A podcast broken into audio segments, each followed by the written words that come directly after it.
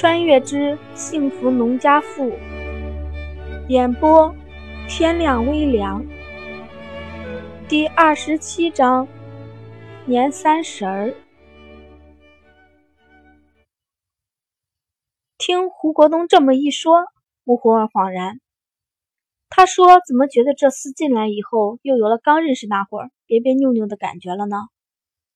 要知道，胡国栋虽然在他们刚认识的时候比较腼腆，但是等到俩人熟悉了，尤其是结婚以后，一直表现的比较积极，很少再有那种欲言又止的表情了。今天估计是为这个才继续开始别扭了吧？对于胡家人想接济胡灵儿这件事儿，虽然崔荣梅比较拒讳，婚前也一直跟吴红儿叨叨，让她紧盯着点儿。但是说实话，吴红儿其实一点意见都没有。怎么说呢？胡灵儿是胡家的闺女，就像是她是吴家的闺女一样。如果她以后生活有了困难，她娘家接济她点很正常。虽说嫁出去的闺女泼出去的水，但是这亲生骨肉哪是那么容易泼出去的？再说了，这钱又不是她出，胡家老两口的钱。他们愿意给谁？一个刚嫁过来的新媳妇，能有别的什么话说？如果闹腾，恐怕一家子都看她不顺眼了。行啊，其实你该早点去的，明儿就三十了，不知道还有没有卖东西的。吴红儿说道：“要不你就从家里拿点，反正咱们家里准备的东西也多。当然了。”他自己手里的私房钱却是绝对不会拿出来的。行，明天我就让咱娘收拾收拾，也不能拿太多。咱三姐脾气硬，给多了她也不要。见自己媳妇儿果然如他预想的那样，不仅丝毫不计较，还让自己多给胡丽儿东西，胡国栋瞬间觉得自己圆满了，连手下给吴红儿揉肩膀的动作都温柔了不少。第二天一大早。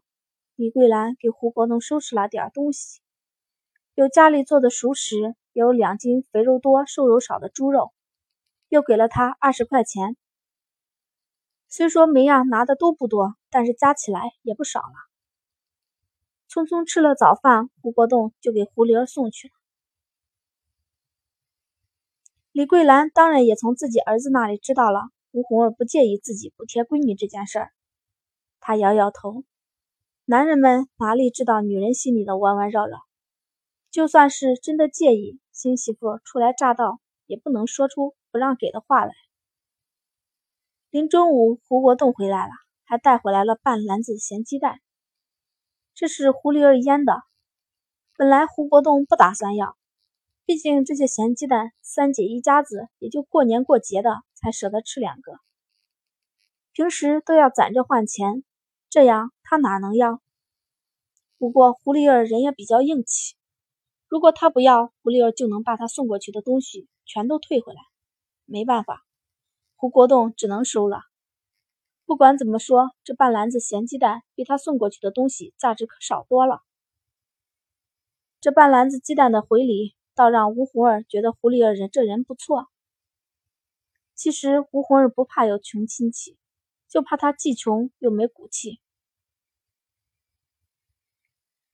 年三十的晚上，鞭炮声并不太多，和后世各种各样的烟火比起来，更是比不了。现在大家吃饭还吃不上呢，哪里有那个闲钱买鞭炮？也就是一些家里条件好的人家会放一点，有些孩子们倒是会花点零钱去买点小鞭炮放放。村里的孩子们也就过年的时候才有点零花钱。年三十晚上要吃饺子。白菜猪肉馅的，沾上点醋，胡国栋自己就吃了三大碗。吴红儿吃的少，也吃了一碗多。现在吃顿饺子对人们来说也是奢侈，也就是过年过节大家都舍得吃上一顿。没办法，不管是白面还是猪肉，都是精细物件。其实现在大家的生活都是如此，很多城里人过的日子还不如农村人呢。农村人起码吃个菜，从自家菜园子里就能吃到。如果赶得巧，没准还能买点便宜猪肉。城里人就不一样了，每年就那么点票，有的人还得受农村的亲戚接济呢。因为是过年，李桂兰也就卯足了劲儿让大家敞开来吃。整整两大盖帘的饺子被四个人吃了个一干二净，只留下一盖帘留着年初一早上吃。吃饱喝足，一家人开始坐在一起聊天。小年夜要守夜，现在连电都没有通，除了聊天，大家还真没什么可干的。如果是平时，还能出去玩个牌啊什么的。但是年三十是个团圆的日子，大家都得在家里熬年，就算是你想打，都没人跟你打。说是聊天，其实大部分也就是李桂兰说：“胡老图当人家公公呢，当着儿媳妇也不好一直说个不停。吴红儿是新媳妇，乱七八糟的啥都往外说，容易让婆家人不喜欢。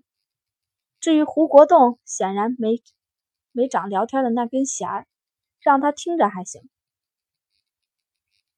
明天早上拜年的时候，你们跟上国栋他们去，先去老一辈的那儿，然后你们的叔伯家里也都得去。红儿嘴皮子利索点你们这是第一年，按说都得给红包。李桂兰拉着吴红儿手交代道：“年初一早上拜年是大事儿，我到胡老图他们这个年纪的，已经不怎么用出去了。”也就是头中午去本家的几个长辈那里转转，别的就等着小辈儿上门来拜年了。而李桂兰之所以拉着吴红儿的手交代，一是为了新媳妇的磕头钱，二是为了让吴红儿和胡国栋知道，拜年必须得给拜全了。他们胡家在安平庄是个大姓，占了村里人的一半还要多。不过虽然都姓胡，也分个远近。远门的那些虽然还是一家子，但是血缘关系已经能追溯到很远了。那些人就算是远道也没些什么，但是那些进门的必须赚到了。他们胡家的长辈里面也就有专门计较这个的。过年拜年，谁去了谁没去，他记得一清二楚。如果你没去，脾气上来，他能直接找到家里来。胡国栋堂哥。胡国良两口子就出过一次这样的事儿，俩孩子过年的时候估计也给忙昏头了。过年拜年的时候就把胡老图他们的一个本家叔叔给忘了，结果老爷子脾气暴躁，当天中午就找到胡国良他爹那里去了，把他爹给训了一顿，无非就是小辈不懂事儿、不尊敬老人之类的。胡国栋他爹胡老生都六十多了，还被八十多岁的本家叔叔顺顺的。训得跟孙子似的，那叫一个丢人呐！但是这又有什么办法？是他家儿子儿媳不对，不仅把自家儿子叫过来，当着老爷子的面训了一顿，还一个劲儿的跟老爷子赔不是。这事发生后，年轻一辈们几乎都被家里拎着耳朵教育了。别人不管怎么说，见到爷爷辈的老人家，态度一定得恭敬。崔荣梅生怕自家儿子媳妇不懂事也闹出事来，便拉着吴红儿的手交代。吴红儿听了这桩事儿，倒也不奇怪，他们家还出过类似的事儿呢。当年吴新惠进城回来，因为骑着车子没看到路边经过一个一个本家婶婶，俩人就这么错过了。这婶子当下便喊住他说：“老三，见你婶儿当没看见是吧？”幸亏吴新惠机灵，连忙解释了一番，又凭着一双巧嘴把这位婶子哄高兴了，这件事才算过去了。其实这样的事儿一点也不奇怪，农村里格外讲究这个。见吴红儿应了，李桂兰又仔仔细细的交代：明天什么人家会给什么磕头钱，什么人家不会给，只会给两块糖之类的。农村里基本上也就小孩子过年给压岁钱，等到了十几岁，基本上也就不给了。不过新婚第一年，亲戚也是会给磕头钱的，但是也就是第一年而已。以前都是李桂兰给别人家，现在总算是轮到自己家了。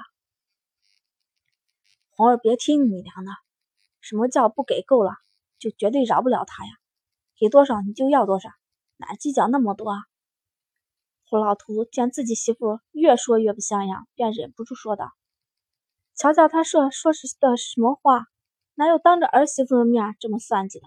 也不嫌丢人。”胡老图兄弟还有几个，每个兄弟家里的侄子最少也有两个。前面几个侄子结婚以后，过年带着媳妇来拜年的时候，崔荣梅一人给了两块钱。他们家就这一个，按说胡国栋的婶子大娘说什么也得把他家给的都还回来才对。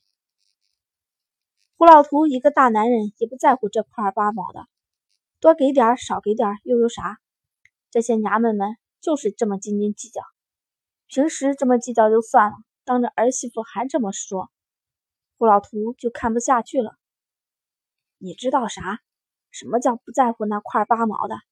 咱们一年才能省下多少钱？难道咱家的钱是大风刮来的不成？你跟人家讲面子、讲亲情，人家跟你讲不？我不管。要是他们给国栋和红儿的磕头钱少，以后他们再娶了儿媳妇，你看我还掏不掏钱？红儿，你说我说的对不对？李桂兰就看不得胡老图这种凡事不计较的性子。见胡老图这么说，也顾不得给胡老图在儿媳妇面前留面子，当下便说道：“农村里妯娌之间的小摩擦是最多的，虽然有事的时候都会帮忙，但是私底下的不对付却一直存在。要不崔荣梅当初为啥知道胡国栋没有亲兄弟，便那么愿意把自家闺女嫁过来呢？”第二十七章播讲完毕，谢谢大家收听。如果喜欢本作品的话，就请点击订阅吧。